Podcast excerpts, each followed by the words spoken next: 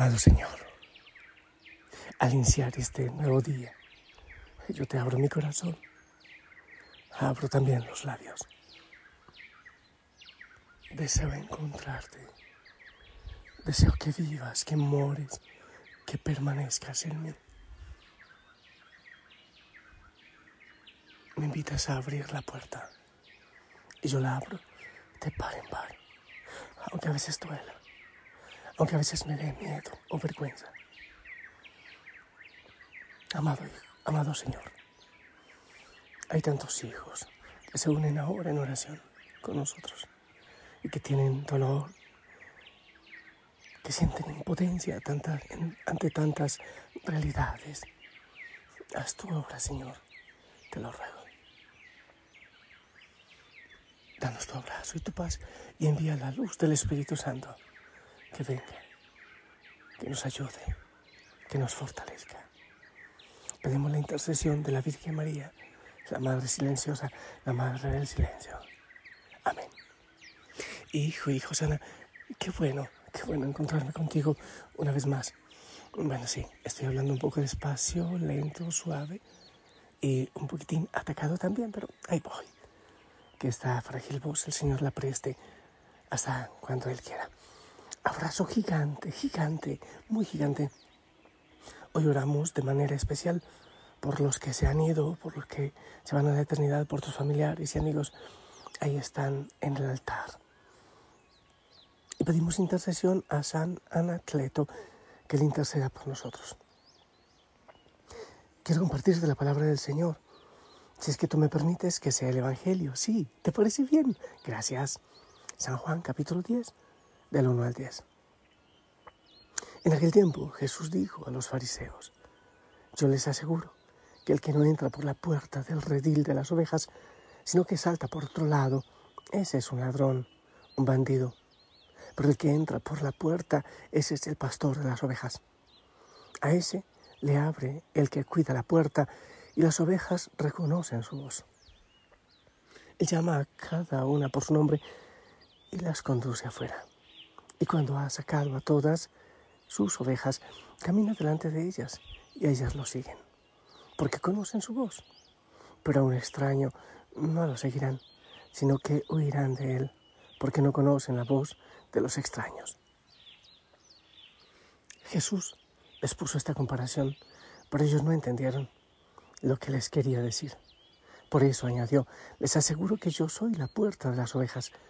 Todos los que han venido antes que yo son ladrones y bandidos, pero mis ovejas no los han escuchado. Yo soy la puerta. Quien entre por mí se salvará. Podrá entrar y salir y encontrará pastos. El ladrón solo viene a robar, a matar y a destruir. Yo he venido para que tengan vida y la tengan en abundancia. Palabra del Señor.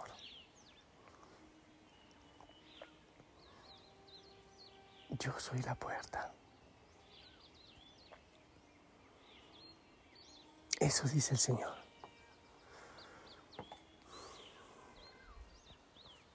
Ante, ante el hambre, la sed y la necesidad del ser humano, que siempre estamos buscando algo que nos sacie, una nueva pasión, un nuevo deporte extremo, eh, las vacaciones en un lugar más paradisíaco, una moda un poco más extrema.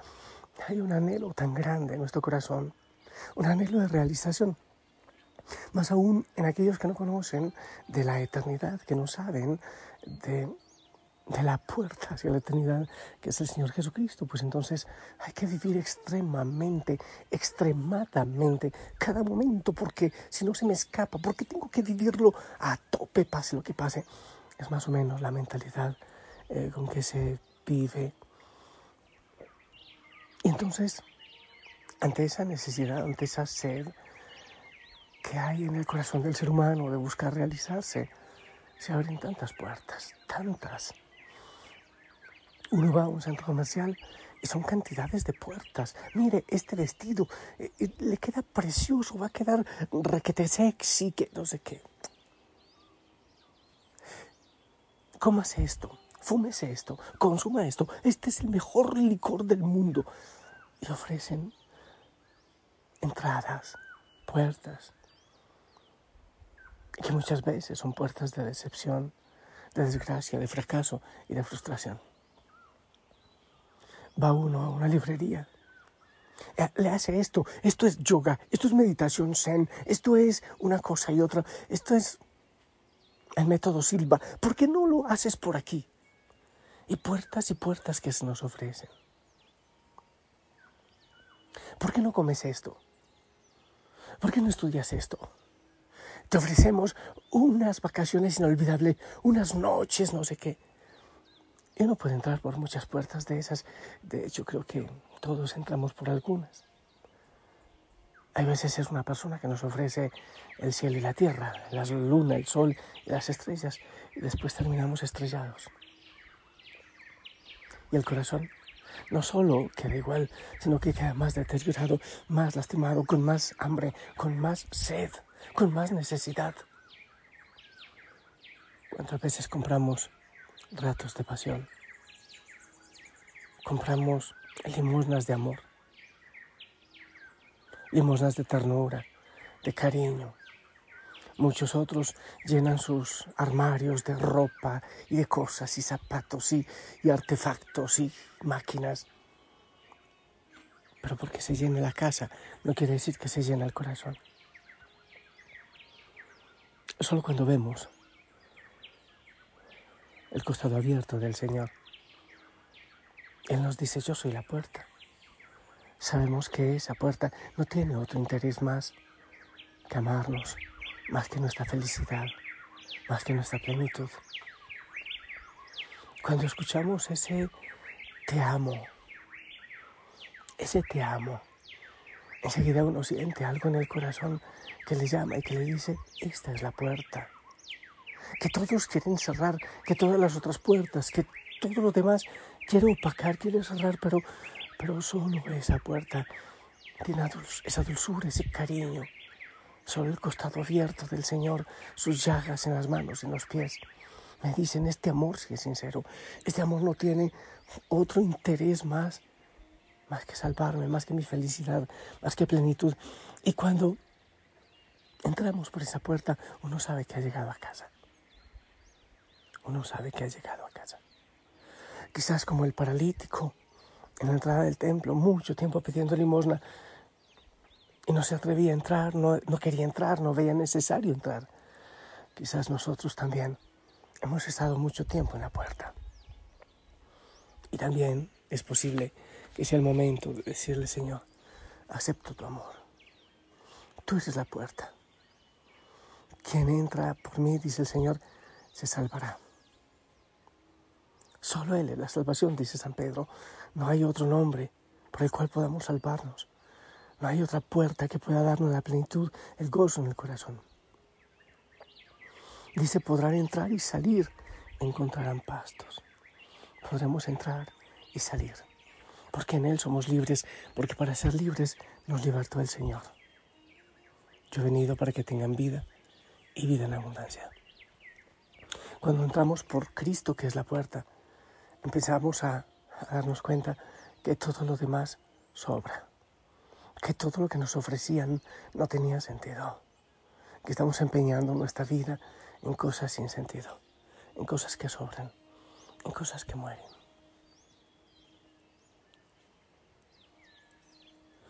Él nos ofrece la vida eterna y la salvación. ¿Qué nos ofrecen los demás? ¿Qué nos ofrecen las demás puertas? Se me viene a la mente una historia que leí. Cuenta que eso fue, creo que después de la Revolución Francesa o algo así. Un hombre dijo: no, esto de las religiones, no, no, eso no tiene sentido.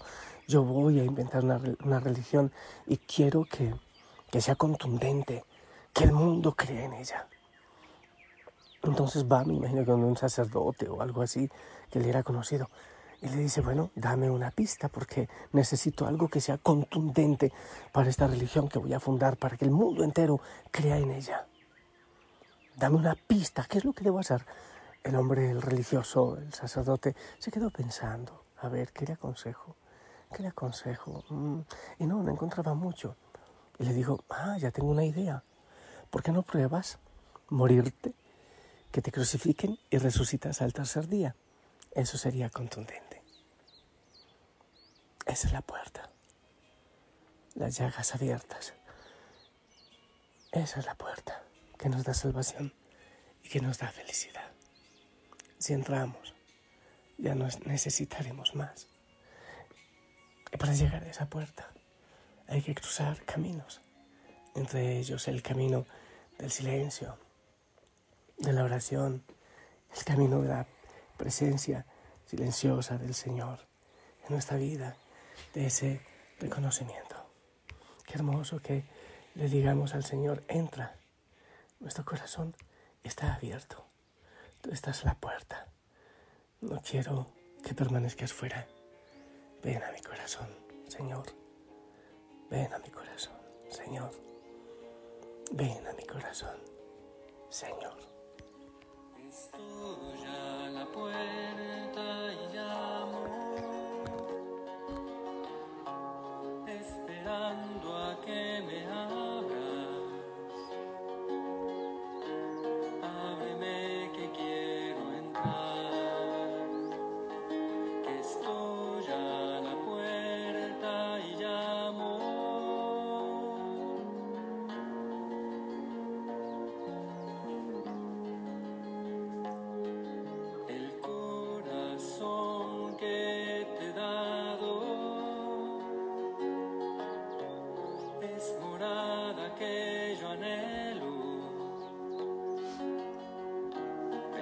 Tan digno y sagrado, que estoy a la puerta y llamo.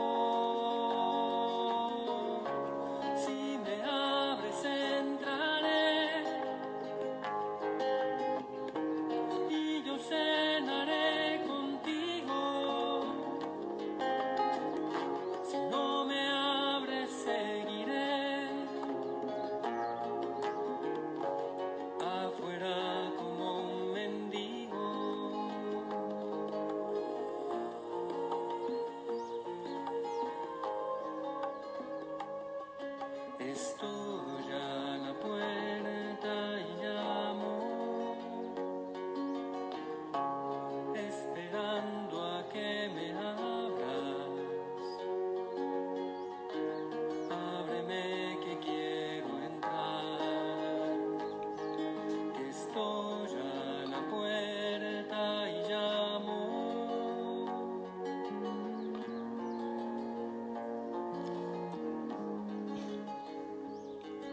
el corazón que te he dado,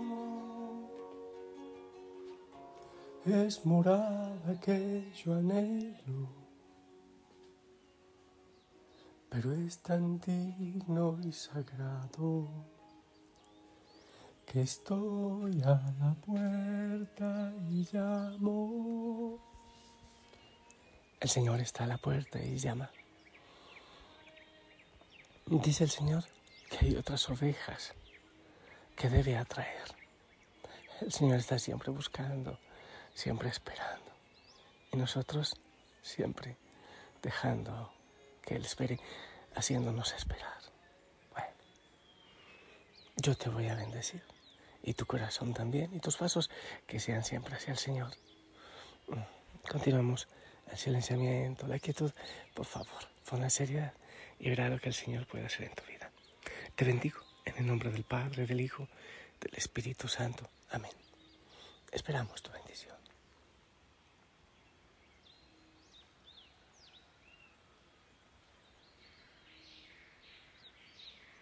Amén, amén. Gracias. Un abrazo grande para ti. Un abrazo en casa. Por favor, ponte el uniforme. Sonríe. Te amo en el amor del Señor.